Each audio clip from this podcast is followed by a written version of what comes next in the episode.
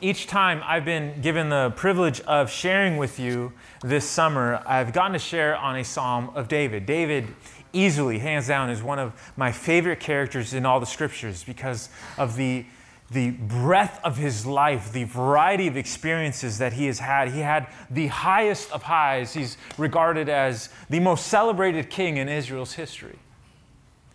And he also had points of extreme failure and disappointment, of personal doing, and also of points of which they were factors outside of his control. And yet, when the scriptures describe the character, the person of David in, in the book of Acts, he is described as a man who had a refined focus. Because he modeled a resilience through the ups and the downs, through the plateaus, every point of his life. You know what he's described as? The final word on him is that he was a man after God's own heart. That his ability to adjust himself, no matter where he was at, what he was walking through, he would adjust himself and continually use whatever situation he was in as an opportunity to refine his focus. To refine his focus. And that ended up becoming the point, the thread that became the defining marker of his life. And what we're going to see here together as we explore one of his Psalms is that there are moments in our lives that can help us refine our focus. There are moments that could help us adjust our lens by which we are viewing what we are walking through. If we, if we allow God to be a part of our situation, if we invite Him in and we allow Him to do what He longs to do in us, it, they, they become opportunities for us rather than points of um, discouragement and you know, this, this is a choice. This is a choice. And I'm going to call these moments, these moments are actually much more common than we might recognize. I'm going to call them cave moments. Because we have cave moments in our lives, and sometimes throughout our day, throughout our week, throughout our month, some of us, we might be in one just even as we share here together. These cave moments can be defined as, if we could put it this way, they, they have a variety of different definitions. One, we'll say they, they can be moments of relational turmoil between people we love, between ourselves and those we love that end up causing us to feel isolated. It could lead us straight into a cave. Uh, they might be moments of frustration with our career in which we're not happy, we're not content, we're not satisfied with the way things are going, and we see others are actually thriving and moving ahead, and somehow we've been the ones who are marginalized and we're missing out. Lead us into a cave. There might be moments in our lives where maybe the circumstances we're in or how we are feeling internally because of the anxiety we're under, we feel under siege and we have a desire to hide and escape. Be a cave moment. These are opportunities for us to invite God in and to refine our focus on Him. And you know, these moments, they, um, they could be produced by our own actions or factors outside our control. In fact, one person who uh, was uh, early 1900 preacher of Methodist Church, he was renowned. His name was W.E. Sangster. He was writing, and in his kind of memoir, he was writing that he, he came over the arc of his life, he came to recognize that there were certain indicators that, that were, at first, he, he didn't like them, but over time, he learned to see them as indicators of a reminder he needs to refine his focus. And I thought I'd share them. He said these are four factors. One of these four would be lights on the dashboard in, in his way of saying this is how we have to, this is the reminder. He says, one, I, I've noticed I have to refine my focus when I've lost peace. When the thoughts that envelop me are of great unrest and personal uncertainty have invaded my heart. When I lose peace, I need to refocus. I need to refine my focus. Uh, th- they are moments when I have lost joy and waves of depression sweep over me and life seems a heavy burden. That's an indicator. I need to refine my focus. Moments when I have lost taste for my work, we would say passion. And he uses this language, and you can see where he was writing from, in what context. He says, I have had to lash myself to it instead of going willingly and gladly into my work. It says, fourthly, I've noticed I need to refine my focus when I find myself in a place where, despite encouragements of one sort or another, there is this underlying sense of failure. We would call those cave moments. And how we respond in those moments, how we choose to step into them and walk through them, they determine, they determine whether or not we're able to take advantage of the opportunity or whether we allow it to actually unravel something within us and have its way with us. So, how we respond is very, very important. This is where David modeled what it was like to be honest and yet be able to refine himself in the midst of his trial. One moment in particular is found in Psalm 142, in which he found himself. If you open up your handout, we'll read through it he found himself, we're told, this is a maskil uh, of David, this is a prayer David, and we're told when he was in the cave, literally. And this is a prayer. We're told in verse 1 that he says, With my voice I cry out to the Lord. With my voice I plead for mercy to the Lord. I pour out my complaint before him, and I tell my trouble before him. When my spirit faints within me, you know my way. In the path where I walk, they have hidden a trap for me. Look to the right and see, there is none who takes notice of me. No refuge remains to me. No one cares for my soul. David, you could sense the agony and the pain and the hurt. In his case, he is literally in a cave. But you know what he's describing? He's describing what a cave feels like.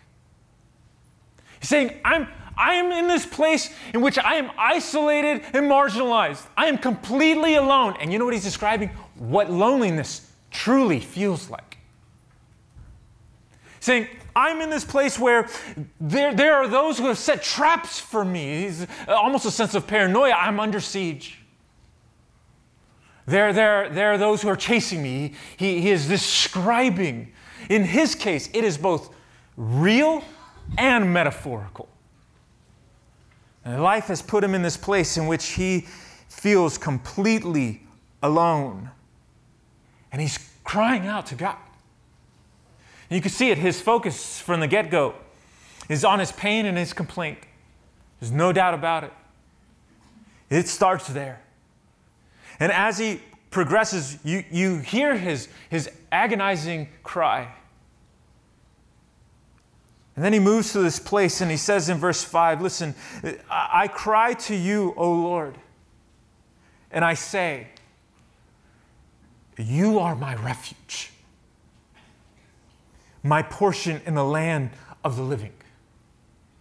I'm in this place, hiding in the cave where I literally have no one. My possessions, they are nowhere to be found. I have nothing to hold on to. And then you could, you could sense the habit he has trained himself into. That he begins by addressing truly where he's at. He is not pretending, he is not hiding. And yet, his ability to refine, his adjust, how he's viewing things. He says, but in this place of true isolation and loneliness, of being misunderstood, being on the run, in this place, I have recognized something. I've recognized that you are my refuge. I have you. I have nothing else but you. What I have is far more worthy of my focus and what I don't have. You are my portion in the land of the living. You are my treasure. I've been stripped of everything, but you know what can never be stripped from me? Is your presence with me. Attend to my cry. I am brought very low. I am not in a good place. Deliver me from my persecutors. In his case, they were real for they are too strong for me. They are too strong for me. And if his focus started to move towards a place of fixing himself on the God, you know what it ends up moving him towards? It ends up moving him towards a future that he knows is very real. He says, Bring me out of my prison, that I may give thanks to your name. I, I feel incarcerated by my situation. I am being faced by a situation that really has no way out. I don't see it. It's a lose lose proposition. I am trapped, but you can bring me out of this. You can, God. You can bring me out of this. You can show me the way. In fact, the righteous will surround me, though right now I feel like those who are not right, who are inclined toward my harm, are all around me. You will surround me with good people. I know it. You will surround me with good people, and you will deal bountifully with me. You will deal well with me. I look into the future, and it's almost as if he's saying, My present is not permanent, but my future is bright because you are with me. You sense it. In a moment, by the way, that was described as one of the lowest points in his life, you could see how he stepped into this cave.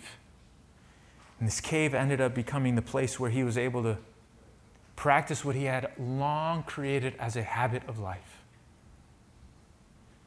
He refined his focus. He adjusts how, how he was perceiving this and how he was going to walk out of it. You see it. And by the way, this point of being settled, where he was both anxious and hopeful, where he was both aware of the struggle he was in, the despair he found himself in, and yet able to know God is able to meet him and do something amazing through this situation. Both were present. This, by the way, is what makes David a remarkable model for us. Because some of us lean one direction or another. He was able to hold both in tension. And somehow his despair didn't overshadow the ability for God's goodness to prevail. And just so we understand what kind of led to him being in the cave, I thought it'd be good for us to look at the account that's shared. It's actually on this passage to the left of it, and we're told in 1 Samuel 21 that what led him to this place, it's, uh, it's actually uh, an interesting situation he found himself in. We're told in verse 10 that David rose and fled that day from Saul and went to Achish, the king of Gath, which we may not know what this exactly means, but Saul would be the king of Israel who was hunting him down like an animal, who saw him, David, not as an ally, but as a threat to his own power, and allowed his insecurity and jealousy to treat him like an adversary. And so he caused David to flee for his life. And we're told that he goes to Achish, the king of the Gaths, which, by the way, would be the king of the giant who propelled David to national fame. He would be in the country of his enemy, Goliath. And as he steps into this region, as he's on the run, moving now into the territory of his enemies, we're told in verse 11 that the servants of Achish said to him, Is not this David, the king of the land? Did they not sing to one another of him in dances? And king being metaphorical, isn't he the one who actually has ultimate power, whose fame is renowned throughout all the land? Remember that song? It went viral. We heard it. We heard it echo. Remember that song? Come on, you could sing it. Right? Remember the tune? It went something like Saul has struck his thousands, but David is ten thousands. Remember how they celebrated David when he entered and we heard it? Who was that? Oh, that's David. Who? David, the one who conquered Goliath, our champion. Remember that? This is him. Remember how they, they, they elevated him to this point of preeminence? Hmm. So they grabbed David and they bring him before the king. And this is thankfully for David's sake, long before any form of visual identification. There's no photography to speak of, no sketch artists to be able to identify. All they had was what they had heard about him his reputation. And they bring this man they bring this man who was celebrated by his own people, and for, for one of the first times, his reputation didn't do him well. We're told that as he sits there in verse 12, David took these words to heart and was much afraid of Achish, the king of Gath. This is a very different disposition than the one he had when he was facing Goliath. Long ago was the courage he exhibited that now was covered with nothing but fear. And so he changed his behavior before them and he pretended to be insane in their hands and made marks on the doors of the gate and let his spittle run down his beard. You can sense the imagery. Which, by the way, we might read this and it might rub us against our own social sensibilities, but we under, have to understand is that David ended up in a culture and in a time in history and in a region of the world where decorum is extremely valuable status and self respect and dignity are things you just do not surrender. David got brought to the place, and this is why people say this was the lowest of lows for him.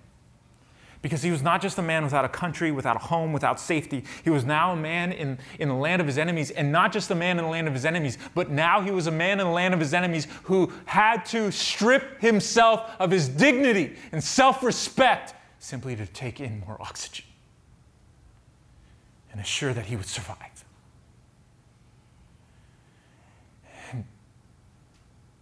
you could see the contrast because of a man of his stature would never dare do what he did to behave as though his man, mind was no longer with him It was unheard of. In fact, it is so unheard of. The king looks at him and he says, Then Achish said to his servants, Behold, you see this man. He is mad. Why then have you brought him to me? Do I lack madmen that you have brought this fellow to behave as a madman in my presence?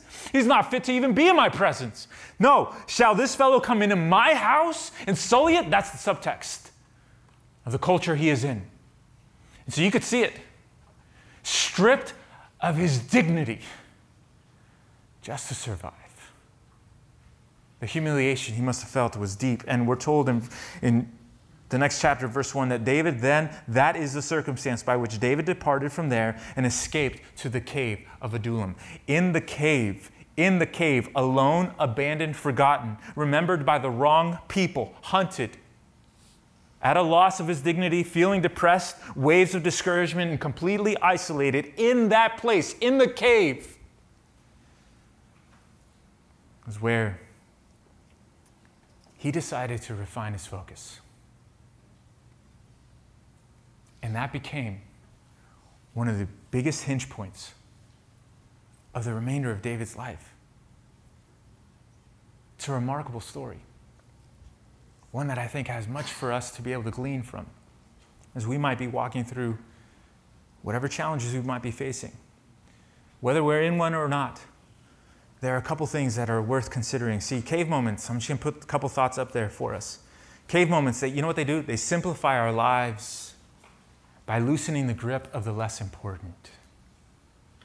They force us to become agile. If we allow them to, if we invite God in, you know what happens? We are much more open to let go of the less important. We really are. And we are much more uh, able to to be satisfied with the things we have and, and what is in front of us and what is truly important. These moments in our lives, they can elevate what is more worthy of our attention. And they can loosen us from being beholden to the things that, honestly, at the end of the day, they don't add any value to our lives. And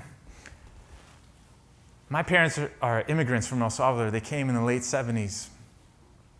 Um, in many ways, they were running from a civil war that threatened their own livelihood. And they made their way up here, and um, my grandfather joined them, and they were married here. A year later, I was born SF General. Been here my whole life. This city I love and know. My grandfather became my caretaker as my parents worked hard, long hours, both of them working full time jobs, not more. And I remember many times I would find myself in a situation in which I would be corrected by my parents. This happened a lot. and I would have bad attitude or I would want something they didn't want to provide or could not provide and, they, and then, and then my response would not be good and, and I, would, I would kind of, you know, deserve the correction they would give me. So they would give it to me. And I would inevitably, after these moments I would find myself in the room, they would leave, my grandfather would enter. Looking back, it's almost as if they had a system. And my grandfather would enter and he would have these conversations with me. And he would start to describe to me. And, and, and, that, and what I would always say to him is kind of like a ritual grandpa, grandpa, in Spanish, abuelito. It's not fair. I know you've never said that, but I, I had the habit of saying that. It's not fair. It's not right. Said, Don't do that. And my grandpa, he doesn't have a filter. Um, he still doesn't have a filter, but back then, you know, I was a little boy and he would describe things to me that looking back, it's probably a little bit too much detail. But he would start talking to me about what it was like to be raised in, in El Salvador. And, you know, he was an orphan. And he didn't have much. I mean, very little. And he would tell me his story. He wouldn't even, he wouldn't even correct me. He would just, oh, you know what? I, I remember when I was, and he would just start talking about his childhood. And that would always lead to this Lewis, you don't understand how good you have it. Hmm. You have both your parents. You know your mom and your dad. You have a pair of shoes. You have clothes, you have food. You have a shelter, you have a nice bed. And I would think, really? That's the standard? Like, that's the bar? That's why I got it made? And he would describe to me what life was like for him. I always felt like, man, that's extreme. Until my parents took me to where they were from. And we would go through the streets and I would see children without shoes, children without homes, fighting and scrounging for food, children without clothing and how normal that was. And he would describe to me in, in truly horrific detail the kind of violence he was made to watch on the streets. And the amount of pain that erupted in the streets when civil war invaded his country. I said, oh, you should focus on what you have, not what you don't have. Let it go. Let it go. So, you know, these cave moments. You know what? Here's the thing David was in a literal cave, literally running for his life, literally in danger. And there are many people all over the world, that is their situation. That is what they are experiencing. I am gonna, I'm gonna, I'm gonna take a leap here and say it's not gonna be most of our situation. And it's not to belittle what we are walking through, or what puts us in those caves. But I don't think that's our affliction by and large. You know what our affliction can be most of the time? It's a different kind of affliction. It's the affliction of pleasure and comfort. It's the affliction of abundance and affluence. There's nothing wrong with that per se, but it has a different type of trial. Because one strikes us, we understand we're in danger. The other one, you know what it does? It slowly suffocates us. And all these things, these trappings of life and the pleasures and the technology and everything that we can take full advantage of, and we should enjoy them, they have the ability to squeeze us and our attention and our focus can become frayed. And all of a sudden, passion starts to leak. And the reason for which we were created starts to become something of the back burner. And we start losing the very life we were made to live. Because we allow our focus to be encumbered with so many other pursuits so many other. This is why I believe the writer of the Hebrews, he said to them, listen, this journey of faith, it's like a race, it's like a run. We need to run it well. And running means agility, and agility means being light on our feet. Since we are surrounded by such a huge crowd of witnesses to the life of faith, let us strip off every weight that slows us down. This is how we are supposed to live light. We are supposed to live it. Light on our feet. Listen, not only the, every weight that slows us down, but especially the sin that so easily trips us up. And this is why it's not just to live an aesthetic life that inflicts pain and discomfort. It's not that.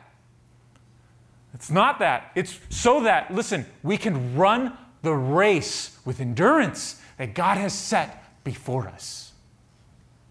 That each one of us were meant to run a unique race and in order to run it, there is a requirement to simplify and to let go and to be willing to release. Bill Hybels, who is a renowned pastor in Chicago and he's an author, he's written, he's a prolific writer. He wrote this one book that I thought it was worth us sitting with something that he wrote in his book Simplify. He says, listen, this is the best way to describe what we're talking about a refined focus. Simplified living is about more than doing less, it's about more than just letting go. It's being who God called us to be with a wholehearted, single minded focus. See? It's walking away from innumerable lesser opportunities in favor of the few to which we've been called and for which we've been created. It's a lifestyle that allows us, when our heads hit the pillow at night, to reflect with gratitude that our day was well invested and the varied responsibilities of our lives are in order. This is the life we're meant to live. And a lot of times, if we don't, if we're not careful, the rhythms of our life won't wake us up or alert us to the reality that we have an encumbered soul. And it's the cave moments that can give us the opportunity to say, oh, okay, maybe I need to adjust my expectations. Maybe I need to let go, forgive. Maybe I need to be okay. Maybe I need to remind myself what's actually important. Because if it does that, you know what it also does? It can help us focus our attention on God's presence. Cave moments help us focus our attention on God's presence. When we find ourselves in the place where we feel isolated and alone and without anyone to care for our soul, like David said he did, it is there that we discover I may have nothing, but you are my portion. You are my portion. And we may not be that in that place right now. But the practice of entering God's presence is a habit worth cultivating when we are not in the cave. David didn't do that for the first time in the cave. David had been going to the gym of God's presence. For when reality hit, instinct kicked in. He had the habit already developed. And it's just that those moments give us the opportunity where loneliness can become solitude with God. Feeling forgotten can be remembered by Him and remembering Him. What does this look like? Well, in practical ways, I just want to give you a couple examples. One, we've been walking through the book of Psalms, and Tim Keller wrote this devotion in which he takes pieces of a psalm every day and he'll have you just flip to the day. He'll give you a portion of the psalm. He'll give you just a little bit of a, some thoughts on it, and then some points of reflection and application. To read through this takes five minutes. To take some time out of our frenetic lives and to cultivate God, you are my portion. Refine my focus. Bring me to what really matters. We could do that. We could read His Word. We could do a variety of things. I just want to give you a couple basic things. I know these are basic, but this is what it looks like. James says, We draw near to God, He draws near to us. So this is what it looks like. One, we begin with worship. And no matter what situation we are in, we declare His worth. And we may not know His worth yet. And so we read what the scriptures say His worth is. We declare it. You know, many words go through our mouth throughout the day but to train ourselves to speak words such as holy, lovely, beautiful, redeeming, gracious. It has a cleansing effect. To do that every day to the best of our ability. That's a great way to begin our day. It, it, it, involves prayer, learning how to, maybe it's writing our own prayer, maybe it's writing someone else's prayer. But prayer would be the second way we, we devote ourselves, we refine our focus, we cultivate this habit of in, enveloping His presence. And then we, we, we discover there is something to be grateful for. That no matter what situation we are in, we can express thanksgiving. That there is someone, something we can say, Lord, I thank you. In this cave, I thank you. On this mountaintop, I thank you. Wherever I'm at, to express gratitude it does something to us, it forms us. And then to be able to reflect upon what we are hearing Him as we are inviting Him into our lives, we're reflecting on His Word, we're thanking Him for things. To write down a couple sentences says, you know what, for my life, the uniqueness, the framework of what you are doing in my life, this is what it looks like. This is what it looks like. To be able to reflect on this, it's a beautiful thing. Because that becomes the point in which we discover for ourselves this life with God is all about. I remember a little while ago feeling a little bit frustrated with all the activity going on in my life, desiring uh, a more peaceful, less active one. Bemoaning my situation, and I know, I'll tell you what, I feel so grateful but we, got, we get into these moments. I was in a cave. I remember reading that Hebrews passage. I remember it for me, it caused me to reflect you know what? I thank you for giving me a race to run. Thank you for giving me a race that is my own in your plan. Thank you for helping me learn how to run it well. And so I ask you to help me not compare myself or my race to someone else's. Help me not desire someone else's race. Help me learn how to run this one faithfully with endurance, like you direct me to. That word, it's carried me. Because you know what happens is when we reflect on what He and we cultivate this presence, it gives us focus. It gives us the ability to know, oh, this is, this is what you're asking me to do. This is how you're asking me to move forward. This is it. And when we get to that place, cave moments, if we invite Him in, you know what it does? It helps us develop trust anchored in God's promise for a brighter future. A brighter future. This is what David landed on, by the way. He says, You will deal bountifully with me. I'm in this cave alone, but you are my portion. And I look into the future and it's bright. My present will be, not be my future because you're involved. And when you're involved, it is good. It is good. We might say, you know what though? David didn't do anything wrong. His conscience didn't accuse him. He didn't feel any shame. He was unjustly being persecuted. Of course, he can declare that type of trust. That's why. I love the Gospels, the first four books of the New Testament. In the Gospel of Luke, there's this one man who is known as a criminal. He lived a life of crime, and he came to the end of his life being justly executed by Rome's favorite way, crucifixion. And he happens to be crucified that day next to Jesus. And he witnesses Jesus express forgiveness for the ones who were nailing him as he gave his life up as an atonement for all the wrongdoings of anyone who would embrace him and those who were killing him. And as he witnesses this, how gracious and loving he was, even in this hour of extraordinary pain, this criminal who had got it wrong for so long used his final breath to get it right. He says, Will you remember me?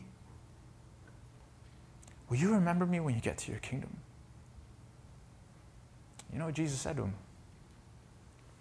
He said to him, This day, I assure you, you will be with me in paradise. your future is going to be far brighter than you could ever, ever imagine.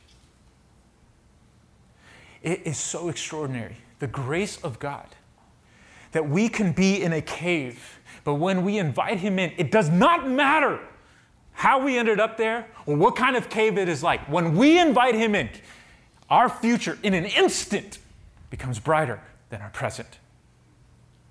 And a man who lived a life of crime is not known as a criminal. You know what he's known as? He's known as the man who is in paradise. Because he reached out to Jesus. His final moments. We don't get redos, we get remade. And we get to change the future narrative of our story when we refine our focus. Oh, maybe that be the case for us. In a moment, we're going to receive our time of giving and have the band close us in a song that's meant to help us exercise what we just talked about. But Lord, I thank you. I thank you that you are able to meet us exactly where we're at. I thank you, God, that there is not one point of pain, struggle, affliction, or trial that is ever wasted when you're invited in. I pray that you would help us, Lord. You would help us be people who refine and adjust what and who we focus on. And that you would have your way in our soul. And that our future will be a future that is written by your grace, far brighter than our past or perhaps even our present. We ask for your blessing. We pray for this in Jesus' name. Amen.